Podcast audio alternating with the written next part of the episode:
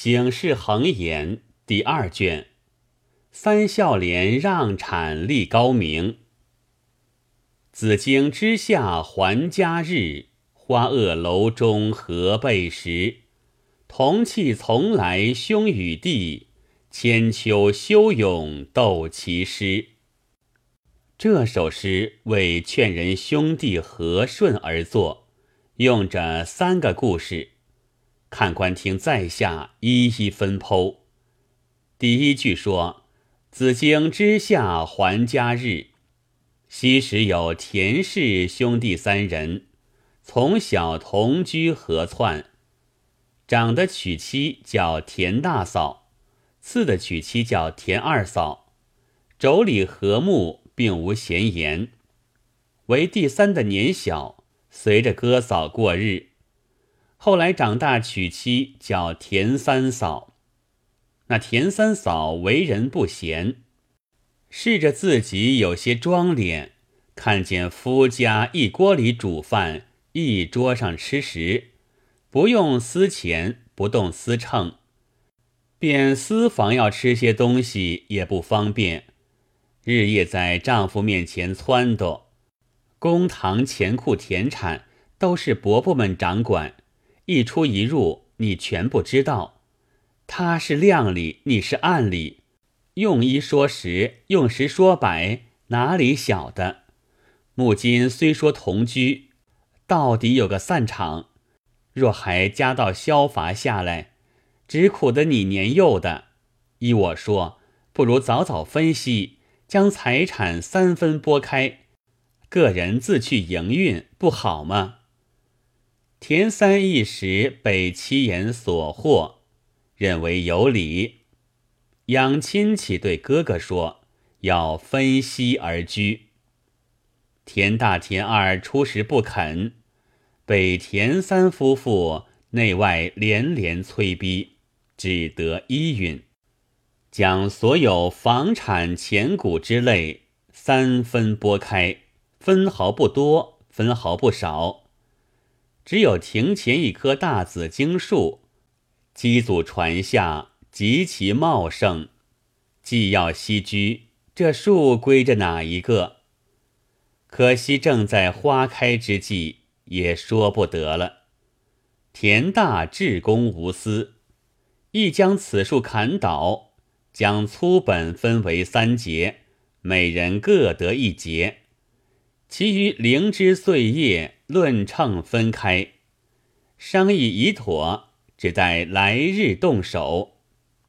次日天明，田大唤了两个兄弟同去砍树，到得树边看时，枝枯叶萎，全无生气。田大把手一推，其树应手而倒，根芽俱露。田大住手，向树大哭。两个兄弟道：“此树值得什么？兄长何必如此痛惜？”田大道：“吾非哭此树也，思我兄弟三人产于一姓，同爷和母，比这树枝枝叶叶连根而生，分开不得。”根生本，本生枝，枝生叶，所以荣盛。昨日亦将此树分为三节，树不忍活活分离，一夜自家枯死。我兄弟三人若分离了，亦如此树枯死，岂有荣盛之日？吾所以悲哀耳。田二、田三闻哥哥所言，至情感动，可以人而不如树乎？遂相抱作一堆，痛哭不已。大家不忍分析，情愿依旧同居合窜。三房妻子听得堂前哭声，出来看时，方知其故。大嫂、二嫂个个欢喜，唯三嫂不愿，口出怨言。田三要将妻逐出，两个哥哥再三劝住，三嫂羞惭，还房自缢而死。此乃自作孽不可活。这话搁过不提。再说田大可惜那棵紫荆树，再来看时，其树无人整理，自然端正，枯枝再活，花尾重新，比前更加烂漫。田大换两个兄弟来看了，个人皆讶不已。自此，田氏累世同居，有诗为证：“紫荆花下说三田，人和人离花亦然。同气连枝缘不解，家中莫听妇人言。”第二句说：“花萼楼中何备时？”那花萼楼在陕西长安城中。大唐玄宗皇帝所建，玄宗皇帝就是唐明皇，他原是唐家宗室，因为为事乱政，武三思专权，明皇起兵诛之，遂即帝位。有五个兄弟，皆封王爵，谥号武王。明皇有爱甚笃。起一座大楼，取《诗经》唐帝之意，名曰花萼。时时召武王登楼欢宴。又制成大幔，名为武王帐。帐中常枕大被，明皇和武王时常同寝其中。有诗为证：节鼓频敲玉笛催。朱楼宴罢夕阳微，宫人秉烛通宵坐，不信君王夜不归。第四句说千秋修勇斗其师。后汉魏王曹操长子曹丕篡汉称帝，有弟曹植字子建，聪明绝世。操生时最所宠爱。几遍欲立为嗣而不果，曹丕嫌其旧恨，欲寻事故而杀之。一日，召子建问曰：“先帝每夸汝识才敏捷，朕未曾面试，今陷汝七步之内，成诗一首。如若不成，当作汝欺狂之罪。”子建未及七步，其诗已成，终欲归讽之意。诗曰：“煮豆燃豆萁，豆在釜中泣。本是同根生，相煎何太急。”曹丕见诗感泣，遂释前恨。后人有诗为证。从来宠贵岂猜疑，七步诗成亦可微。勘探抚其愁未已，六朝骨肉尽诸夷。说话的为何今日讲这两三个故事？只为自家要说那三孝廉让产立高明。这段话文不比曹丕即刻。也没子建风流，胜如紫荆花下三田，花萼楼中朱篱。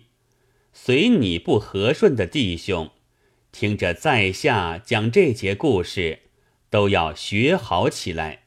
正是要知天下事，须读古人书。这故事出在东汉光武年间。那时天下易安，万民乐业，朝有无凤之名，也无古居之叹。原来汉朝取士之法不比今时，他不以科目取士，唯凭州郡选举。虽则有博学宏词、贤良方正等科，唯以孝廉为重。孝者孝悌，廉者廉洁，孝则忠君，廉则爱民。但是举了孝廉，便得出身做官；若依了今日世事，州县考个童生，还有几千封荐书；若是举孝廉时，不知多少份上钻刺，依旧是富贵子弟钻去了。孤寒的便有增身之孝，伯夷之廉。休想扬名显姓，只是汉时法度甚妙。但是举过某人孝廉，其人若果然有才有德，不拘资格，骤然升擢，连举主俱记录受赏。若所举不得其人，后日或贪财坏法。轻则罪处，重则超没，连局主一同受罪。那见人的与所见之人休戚相关，不敢胡乱，所以公道大明，朝班倾诉，不在话下。且说会稽郡阳县县有一人，姓许，名武，字长文。十五岁上，父母双亡。虽然一下些田产童仆，乃门户单微，无人帮助。更兼有两个兄弟，一名许彦，年方九岁；一名许普，年方七岁。都则幼小无知，终日赶着哥哥啼哭。那许武。日则公率童仆耕田种圃，夜则挑灯读书。但是耕种时，二弟虽未生有雏，必是从旁观看；但是读时，把两个小兄弟坐于案旁，将句斗亲口传授，细细讲解。教以礼让之节，成人之道。稍不率教，则跪于家庙之前，痛自督责，说自己德性不足，不能化会。愿父母有灵，岂有二弟？涕泣不已。只待兄弟豪气请罪，方才起身。并不以疾言惧色相加也。室中只用铺陈一副，兄弟三人同睡。如此数年，二弟俱已长成，家世亦见丰盛。有人劝徐武娶妻，徐武答道：“若娶妻，便当与二弟别居。”赌夫妇之爱而忘手足之情，吾不忍也。由是昼则同耕，夜则同读，食必同气，宿必同床。乡里传出个大名，都称为孝悌徐武。又传出几句口号，道是：阳县许继长，耕读昼夜忙。教会二弟俱成行，不是长兄是父娘。使周穆郡守俱闻其名，交章荐举，朝廷征为议郎，下诏会稽郡太守奉旨，袭下县令，刻日劝驾。徐武迫于君命，料难推阻。吩咐两个兄弟，在家躬耕力学，一如我在家之时，不可懈惰废业，有负先人遗训。又嘱咐奴仆，俱要小心安分，听两个家主意事，早起夜眠，共服家业。嘱咐已毕，收拾行装，不用官府车辆。自己雇了脚力登车，只带一个童儿往长安进发。不一日，到京朝见受职。长安城中，闻得孝悌徐武之名，征来拜访石经。此时望众朝班，名闻四野。朝中大臣探听的徐武尚未婚娶，多欲以女弃之者。徐武心下想到：我兄弟三人年皆强壮，皆未有妻。我若先娶，殊非为兄之道。况我家世耕读，侥幸被元朝属，便与近身大家为婚。那女子自是家门，未免娇贵之气，不为坏了我如素门风。一日，我两个兄弟娶了贫贱人家女子，妯娌之间怎生相处？从来兄弟不睦，多因妇人而起，我不可不防其见也。腹中虽如此愁论，却是说不出的话。只得全词以对，说家中已定下糟糠之妇，不敢停妻再娶，恐被宋弘所笑。众人闻之，愈加敬重。况徐武精于经术，朝廷有大政事，公卿不能决，往往来请教他。他引古正今。议论悉众款要，但是徐武所议，众人皆以为却不可议。公卿以之为重，不数年间，累迁至御史大夫之职。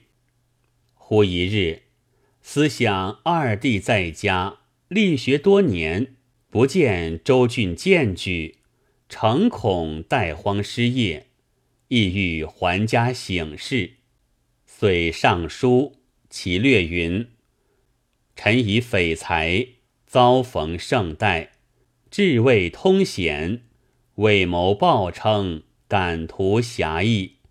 但古人云：人生百姓，孝悌为先，不孝有三，无后为大。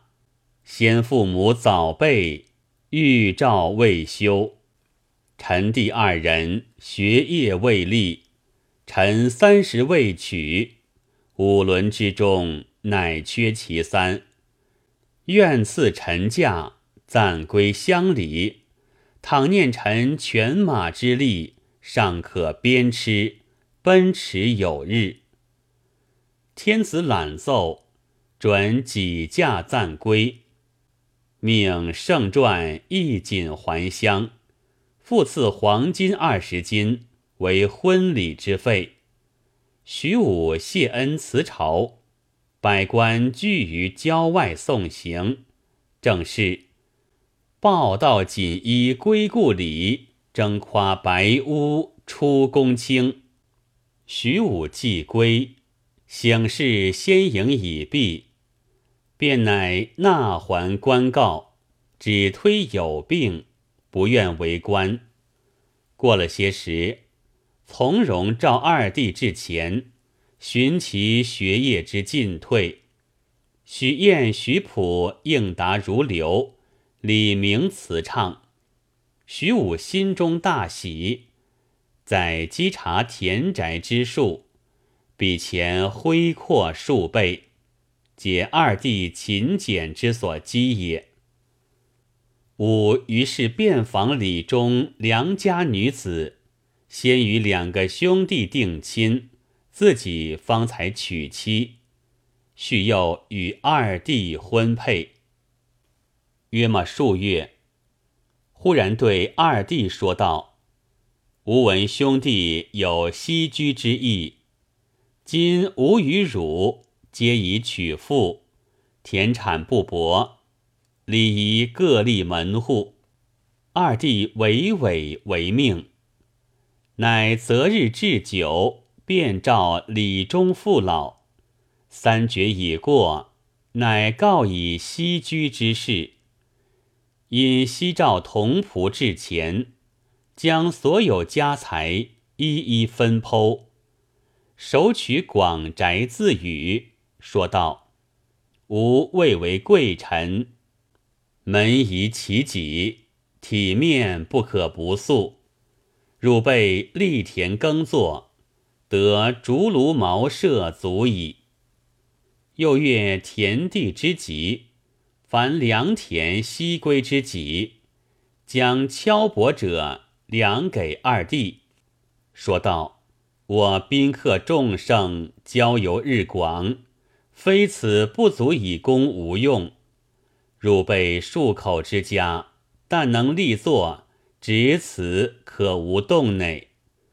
吾不欲汝多财以损德也。”有吸取奴仆壮健伶俐者，说道：“吾出入跟随，非此不足以及使令。汝辈合力耕作，正需此愚蠢者作伴。老弱馈食足矣，不须多人废汝衣食也。”众父老一向知徐武是个孝悌之人，这番分财。定然辞多就少，不想他斑斑贱贱，自占便宜。两个小兄弟所得不及他十分之五，全无谦让之心，大有欺凌之意。众人心中甚是不平。有几个刚直老人气愤不过，径自去了。有个心直口快的。便想要开口说公道话，与两个小兄弟做桥主张。其中又有个老成的，背地里捏手捏脚，叫他莫说，以此罢了。那叫他莫说的也有些见识，他道：富贵的人与贫贱的人不是一般度长。徐武已做了显官。逼不得当初了。常言道：“书不见亲，你我终是外人，怎管得他家事？就是好言相劝，了未必听从，枉费了唇舌。倒挑拨他兄弟不和。倘或做兄弟的肯让哥哥，十分之美。你我又怄着嫌弃，则甚。若做兄弟的心上不甘。”必然争论，等他争论时节，我们替他做个主张，却不是好。正是是非干己休多管，话不投机莫抢言。